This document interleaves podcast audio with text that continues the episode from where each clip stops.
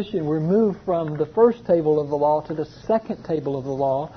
I brought a little overlay that might help you uh, visualize what I'm talking about. So over the period of the last few weeks, I've, I've moved up from the grease board to the overhead, and the next thing we said would be PowerPoint.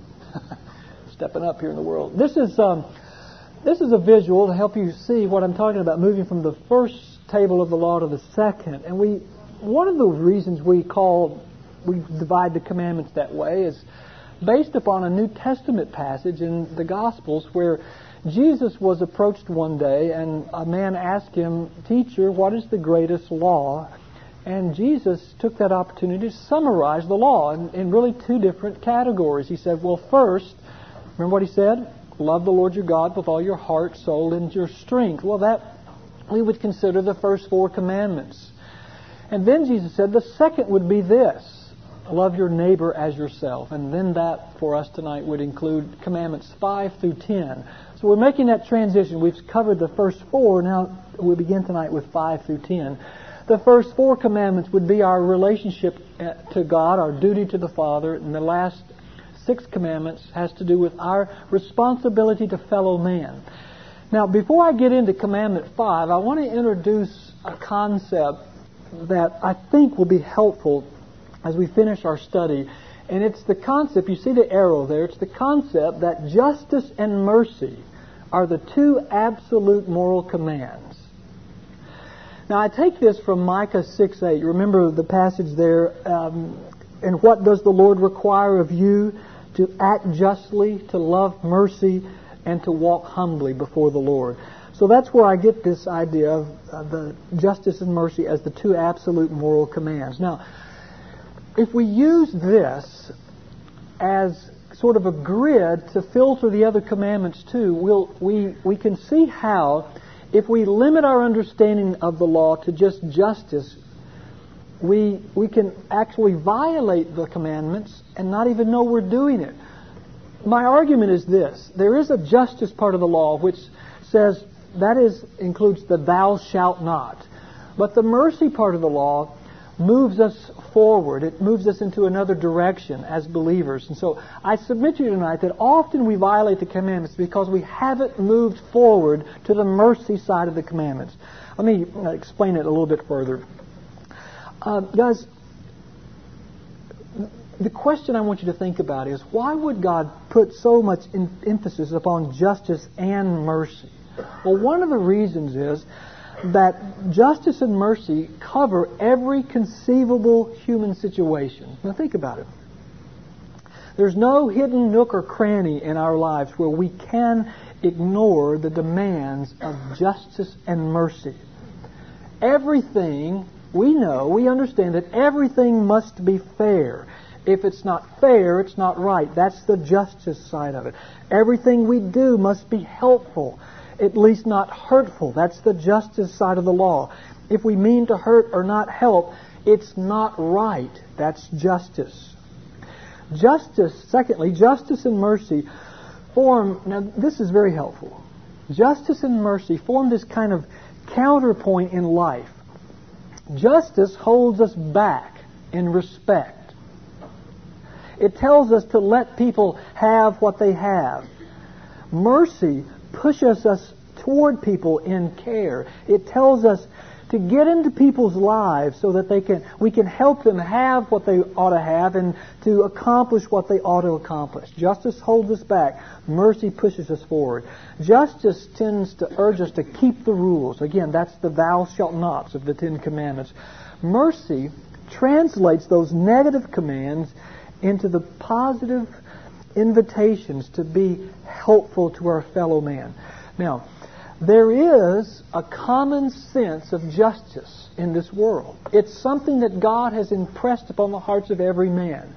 Everybody, most everybody in our world today, in your community, has this common sense of justice. It's this law written upon our hearts, this undeniable standard that people have rights to certain things. I mean, justice is all about rights.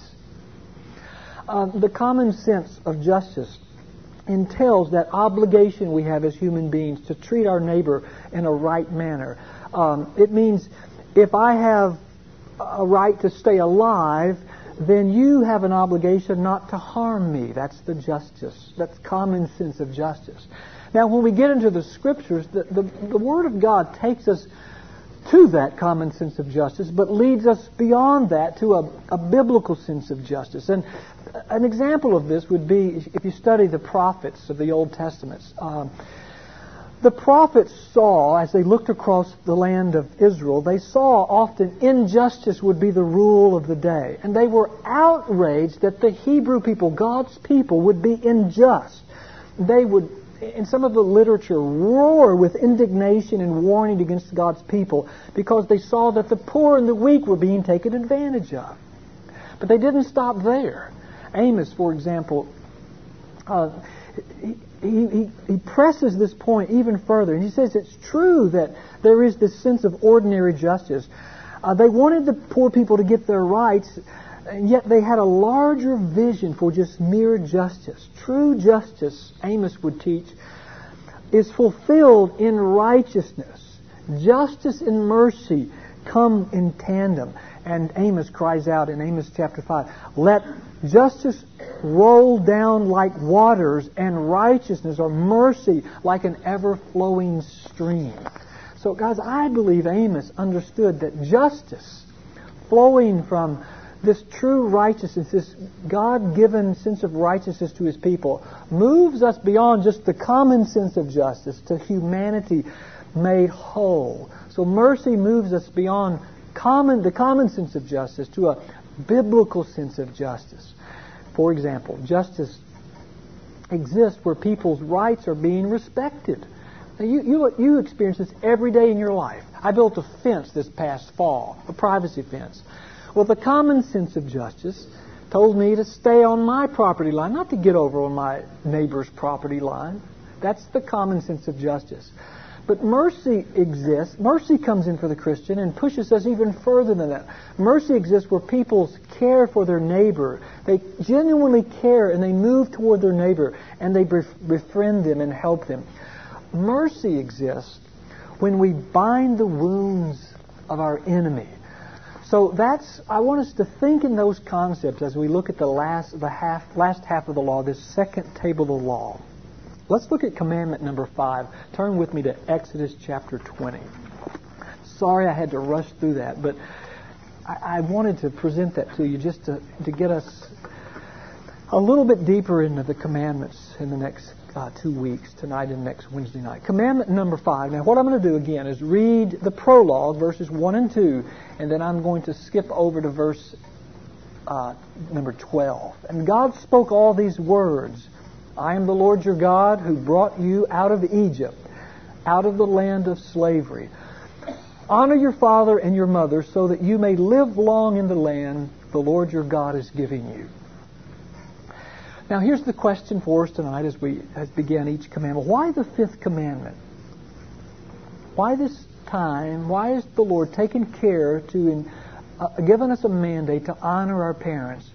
Well, the, the answer to that lies in, in this question What is the basic role of parenting?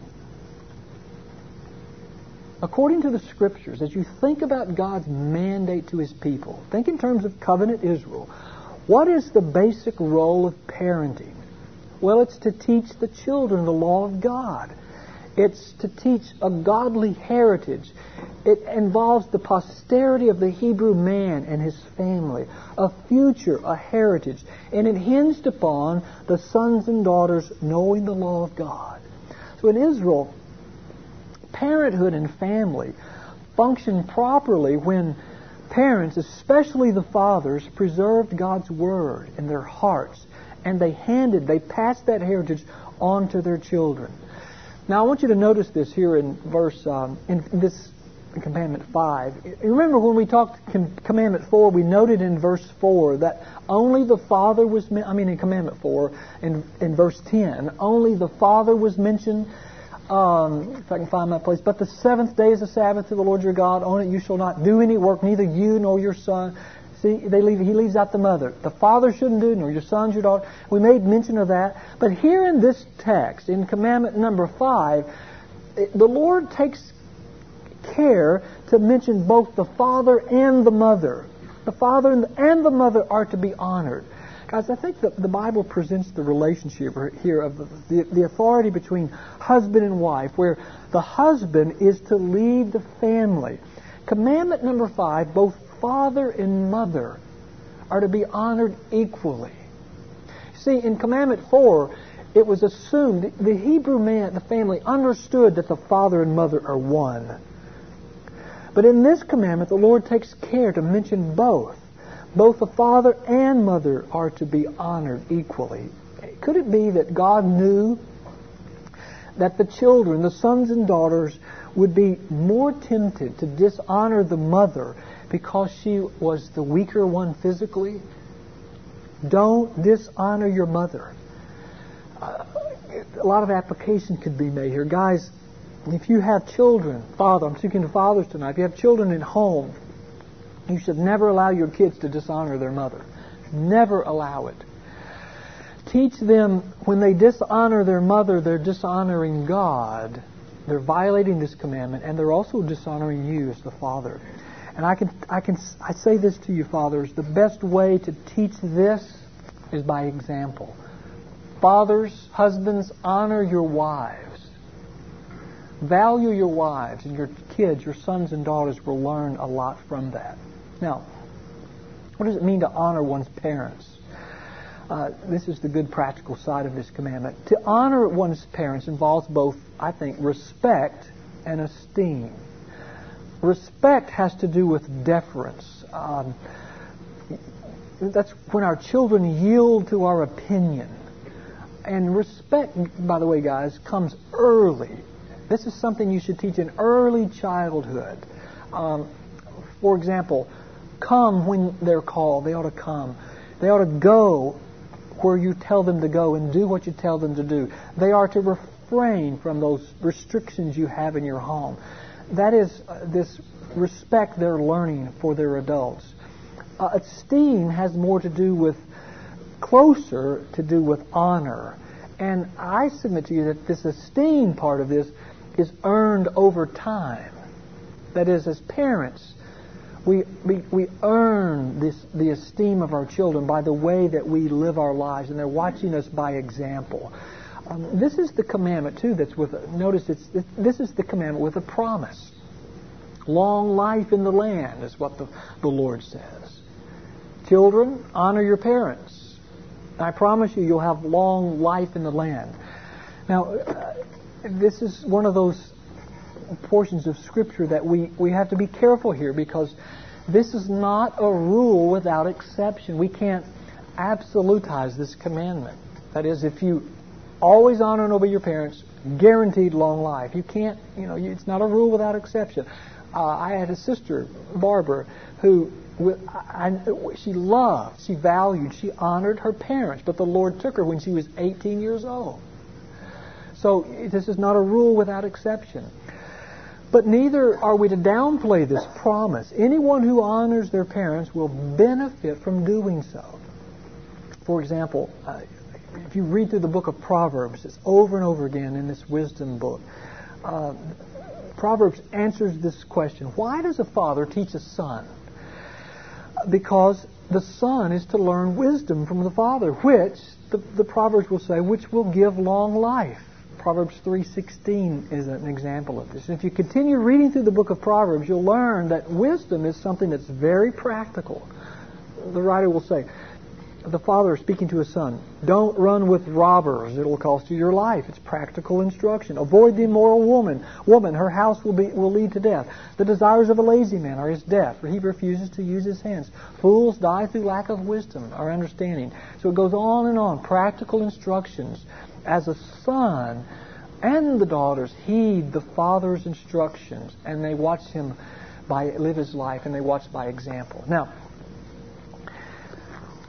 there are really two categories of people here, and some of you have fallen in both categories. There are um, some of us who are parents, and then there are some of us who are both parents and sons or daughters. So this commandment covers most all of us in here tonight, doesn't it? We all, most of us have parents. Some of us parents aren't living, but we have children that are alive, or you may, uh, you know, on and on it goes. So the commandment applies to all of us. How do you earn the honor of your children? If you're a parent, I'm telling you how you can earn the honor of your of your children. Okay, with me. Number one,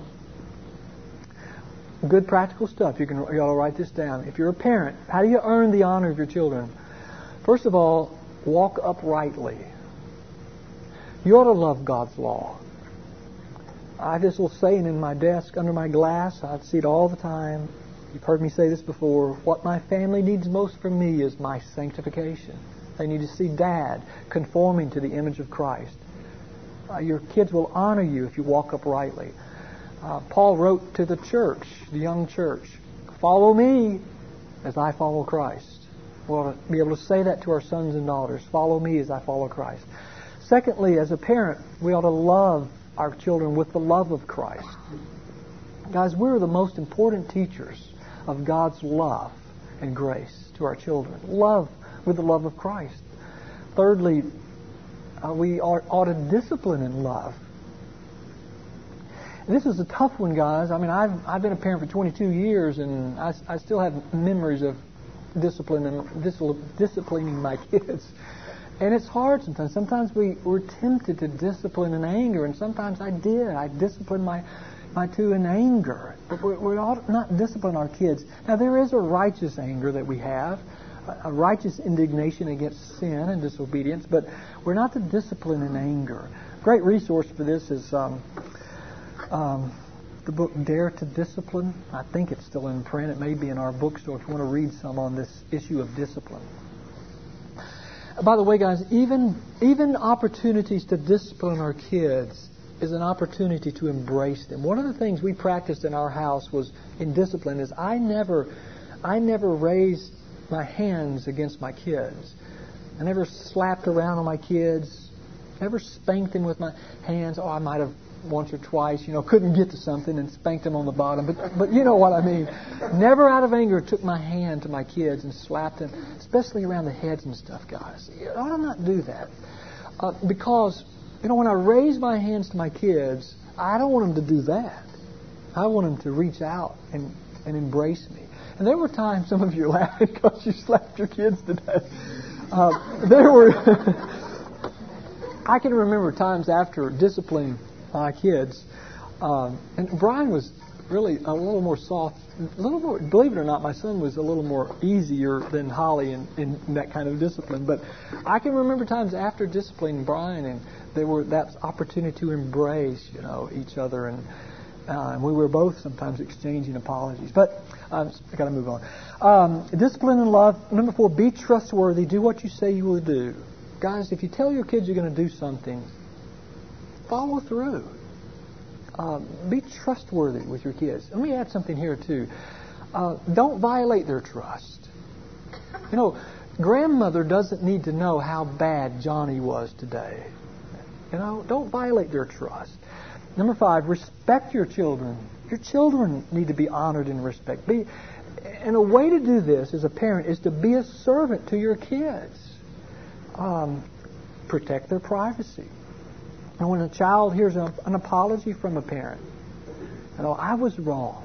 I, I, I was wrong. It enhances their child's uh, self worth. So respect your children. There, there are five ways you can earn the honor of your children.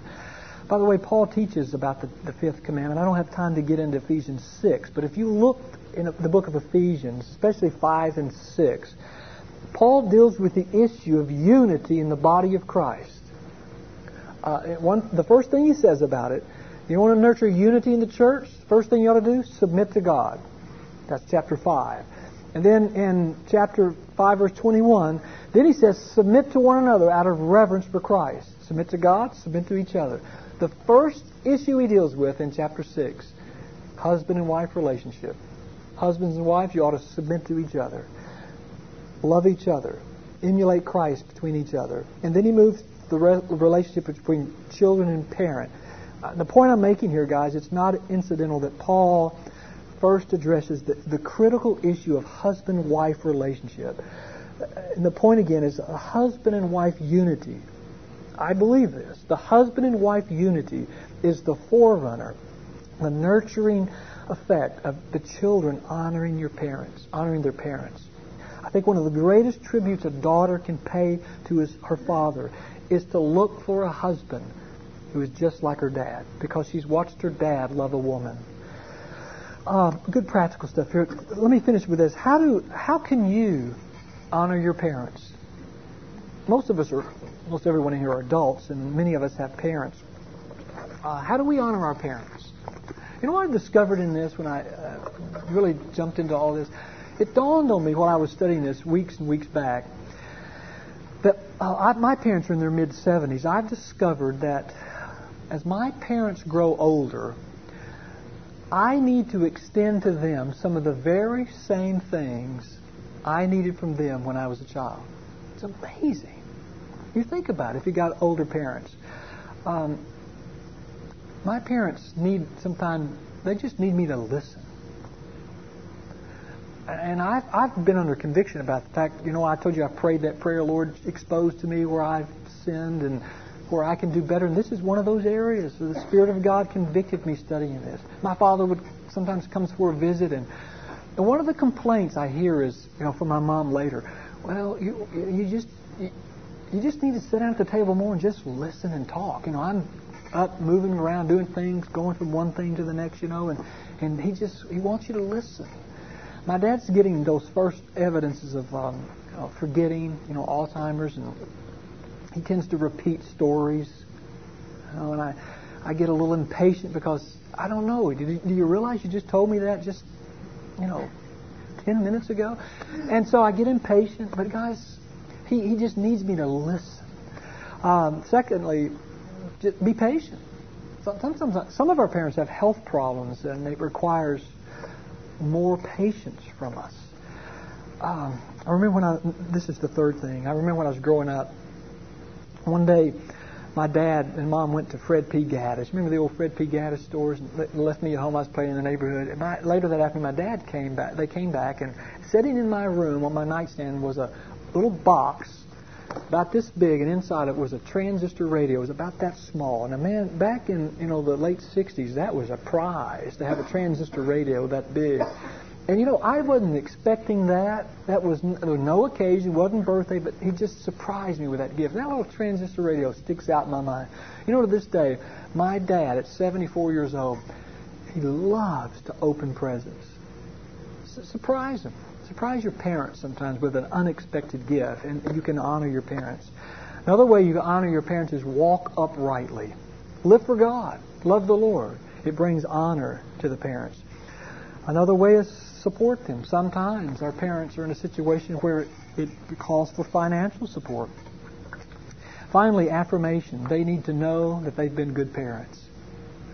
You want to cause a smile on your dad's face or your mom's face? Just remind them this weekend what a good job they did raising you. Let's go now to the next commandment. Um, this is commandment number six, verse 13. Again, I am the Lord your God who brought you out of Egypt, out of the land of slavery. You shall not murder. This past Monday, our country kind of paused just briefly as Timothy McVeigh was executed. I think this, I understood this was the first uh, federal execution in, I don't know, many years. And Timothy McVeigh was executed for crimes against society, against fellow man.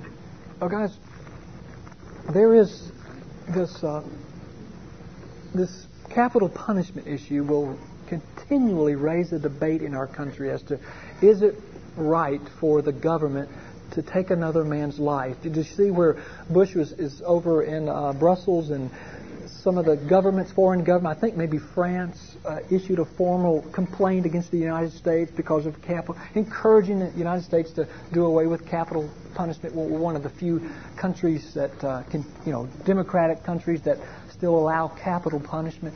It's an ongoing debate.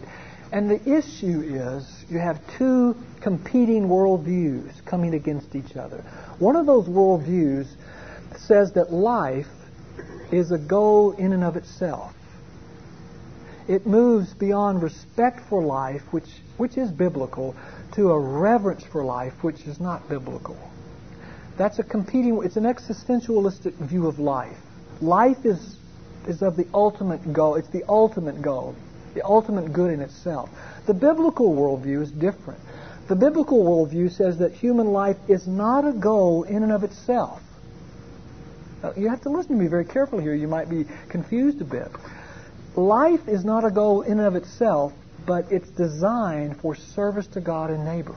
It's a gift from God designed to bring, ultimately, to bring glory to the Creator. So living is not life's greatest good. Human life, human life does not have absolute value. Now follow me. The biblical view is life is to be respected because it is a sacred thing. It's a gift from God. And God's intention was that through life, glory is brought to His name. Um, I don't know what your scripture, your version says, but anybody's version say with this commandment, thou shalt not kill? Does anybody have kill there? What version are you using? The King James uses the, the, the word kill. That's not the best translation. Um, it should be, it's better read thou shalt as the NIV says thou shalt not um, commit uh, thou shalt not murder. The, it's a better word used, but that's not the best you get into the Hebrew text and you get a better picture of what's going on here. The Hebrew text indicates that this commandment is dealing with unlawful killing or a killing that violates justice. It's the Hebrew word rasha. Unlawful killing. By the way, that Hebrew word rasha never appears in anywhere in the Scripture in a context where God uh, commands that a life be taken or where a, a soldier in combat kills an enemy. It's never used in that context. Here it's used as unlawful killing. It's the word rasha. And the sixth commandment is, a, is speaking of a very specific kind of killing, um, one that doesn't serve society, but one that violates society. It's better written. Here's the better reading of this commandment You shall not kill unlawfully. Now, the debate today of capital punishment, especially in our country, raises the question as a Christian, we must defend capital punishment. How do we defend it as a believer? And can we defend it from Scripture? Well, the answer must be yes. And the basis is in, in, in the Old Testament, for example, Genesis chapter 9, verse 6. Remember that text? Whosoever sheds man's blood, by man his blood shall be shed, for in the image of God he made them. Now, who is the man in this text? Who has the authority to take a life of a murderer, someone who kills unlawfully? Well, the scriptures teach us that it's the government. The sword, the scripture says, has been entrusted to the government, not to the individual man, but to the government. So the government has authority to, by God to punish the wrongdoer. Here's, here's a, here, the scripture for this. Uh, Romans 13. You can write this down. Romans 13 is a good text for this. Um, Paul teaches that everyone in this text must submit himself to the authority of the government. And then he continues. I'm quoting Romans 13, verses, I think, 4, somewhere right in there. The government is God's servant, an agent of wrath to bring punishment on the wrongdoer. Now, what is the government? How does it serve as a sword? Well, it brings down the sword that has a two sides of justice, two sides of the sword. One is punishment, punishment of the wrongdoer. And the other side of the sword is restraint. So what this punishment and restraint, how it serves society is it builds a wall of protection for all of us against the wrongdoer or the evildoer. And the positive aspect of this is that the sword, the sword of the government, can serve life. All right? So that's quickly some biblical argument for um, capital punishment. Now, guys, I want us to think about this a little bit deeper because there is this mercy side of this, believe it or not, that we must discuss tonight because in, we can violate this commandment and not even know it. All of us, see, to a certain extent, are murderers. I mean, if, you, if measured by its deepest meaning, the sixth commandment, we're, we're, we're guilty of this. See, the sixth commandment restrains people from doing what is really down deep in their heart they would like to do. Now, here we're moving to the heart of the matter. Now, let's, let me review. Why does God hate murder, unlawful killing? Because it violates his justice. That's the negative part of the command. Thou shalt not. Secondly, man was created in the image of God. Our arguments are from Genesis 1 and 2. God's image is stamped upon us. We read the passage in Genesis 9, verse 6. Whoever sheds man's blood, by man shall his blood be uh, shed. For in the image of God man was made. Thirdly, because murder reveals the true evil in a man's heart. Now, here we got to go to the New Testament. I want you to look in Matthew chapter 5.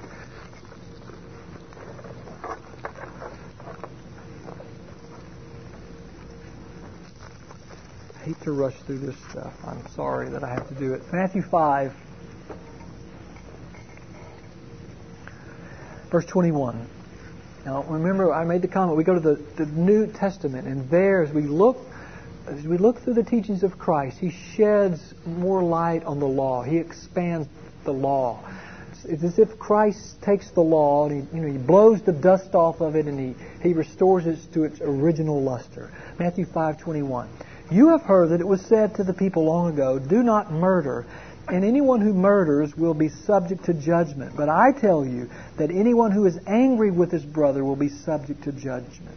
Again, anyone who says to his brother, Raca, is answerable to the Sanhedrin. But anyone who says, You fool, will be in danger of the fire of hell. You see how he's expanded the, really the meaning of the law? So, what the Lord does so often here as he teaches these kingdom principles is with laser beam intensity, Jesus reveals the real nature or the real issue. Jesus teaches that the real, the true religion is a matter of the heart. Jesus teaches us that not only does God hate murder, he hates the root of all murder envy, hatred, anger. All of these are incipient forms of murder. In fact, if you read uh, John's epistle, 1 John, remember he says, Whoever hates his brother is a murderer. So we get a little bit deeper into this. Now let's let's get to the mercy side of this commandment, okay? The mercy side of the law. The absolute moral command includes not only justice but also mercy. Um, we look now at the positive because saying no to death means saying yes to life. Here's the principle. We, have, we haven't arrived fully, we haven't fully comprehended or applied this commandment simply if we avoid killing people or hating our neighbor. The mercy of God, see, moves us toward fellow men, or our fellow man, in a positive response. Guys, this is where we failed in this commandment. When Jesus commanded us to love our enemies, he wasn't referring to an emotion. He's referring to an act of the will, choosing to love, performing acts of mercy, or performing acts of kindness. And the whole tone of the Sermon on the Mount is not that we spare our neighbor the worst. You know, in, in our day, um, being a good neighbor means keeping quiet, keeping to ourselves, and don't, you know, don't, don't hurt anybody. You know, but, but we're asked as Christians to give our best to our neighbor. Now, here's the long reach of this commandment, and I took the time earlier to draw this out. Uh, I hope you can see this. And again, we're, we're talking about Jesus here. In the Gospels, Jesus moves toward this law, and he moves in the direction of mercy. You remember uh, in the Gospels, we're taught by Jesus to love who? Love your neighbor? True. To love who, someone else. Love your enemies. Jesus taught this in the Sermon on the Mount. Well, his audience that heard those words, that really wasn't anything new to them. These were familiar words. Study the book of Leviticus. I wrote Leviticus. That's what the center circle is, the Old Testament Levitical system. They understood that to mean fellow countrymen, fellow Hebrew men. If he's offended you and becomes an enemy, you're to love him, move toward him in kindness, fellow countrymen. Well, Jesus comes and he expands the law. In the New Testament, the neighbor loses its limits that, that the Hebrew understood of the Old Testament. The best example of this is Luke chapter 10, the story of the Good Samaritan. And the Good Samaritan, guys, has worldwide historical significance. We're to move toward our neighbor. Now, who is our neighbor? Well, in a world of 4 billion people, it's really not practical. It's almost impossible to love, in a biblical sense, to move toward 4 billion people. But we are, as Christians, to move toward everyone that God has placed in our path, whomever that might be. We are to move toward that person in mercy and loving kindness and respond to him. That's briefly uh, the sixth commandment. Let's look. We got just a couple of minutes to look at the seventh commandment, and this one is the commandment on adultery. Let me throw this up, help you. Uh, I want to finish next week with the last three commandments, so we want to look at. Is that backwards? Okay, let's look at the, the last commandment just quickly. Thou shalt not commit adultery. Guys, the Hebrew phrase to commit adultery indicates this that a man who has sexual intercourse with a married woman destroys the troth of his neighbor. Now, let me answer these two questions quickly. Now, what does this commandment require of us, and why does it require this of us? First of all, what does the seventh commandment tell us to do? To really understand the seventh commandment, you have to put it in the, the context of the Hebrew people, God's covenant people. Think in terms of the covenant family. Here, here they are, po- poised to go into the promised land, and God says to the Hebrew people, His covenant people, You shall not commit adultery. Guys, this is a family issue. God's covenant, you see, was tied to the future of the people. Now, what, was, what were the two elements of the covenant? The two promises of the covenant. Two, two, two uh, really physical promises God made to His people that was part of the covenant. Well, it had to de- it dealt with the posterity of, of, the, of the Hebrew male. What was it? First, heritage, offspring, family. The other was land. You'll go in and possess the land. You'll have a piece of land that you can call your own. Family and land. And when a man would go and violate another man's wife, steal another man's wife, it was not only violating that marriage covenant between his, violating that troth, he was certainly doing that in his own marriage covenant, he was violating that, but he was jeopardizing the future of that man. So, in a sense, when you committed adultery, you were really committing adultery against that man because you were stealing his wife you were risk violating that man's future. His very future was at risk. When you when you t- steal his wife, no more offspring. His future was at risk. So the essence of this commandment was violating another man's honor. Remember Proverbs 6 jealousy arouses a husband's fury. He will show no mercy when he takes revenge. Now, here's one of the basic points I want you to see in this diagram. I hope you can see it all. Uh, guys, this issue this commandment is the issue is not really here sex. The issue is the marriage covenant. And when you think of the marriage covenant, think of it as embedded in God's grand or his macro covenant. The marriage covenant is a micro of the macro covenant. Jeremiah 31, 33. This is the covenant I will make with this house of Israel. After that time, declares the Lord, I will put my law in their minds and write it on their hearts. I will be their God, and they will be my people.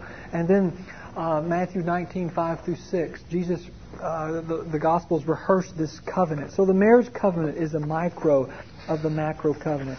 I'm going to stop there, guys, because I'm committed to honoring your time, and some of you have children. I'll try to come back here next week because I want to touch just briefly on um, some practical ramifications of this commandment and why why by our fallen natures we struggle so much in this area committing these kinds of sins. We'll look at that next week before we move on to um, the last three commandments.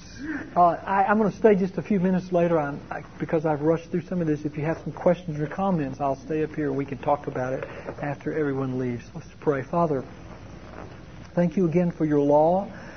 We pray that through your law we will uh, would learn as your covenant people how to honor you and honor you and honor you. Lord, uh, teach us the full implications of these laws, not only uh, the justice side of the law, but Lord, reveal to us in practical ways how we, as your people, can move forward in righteousness and mercy as we treat people in Christ like ways. Show us the ramifications of mercy.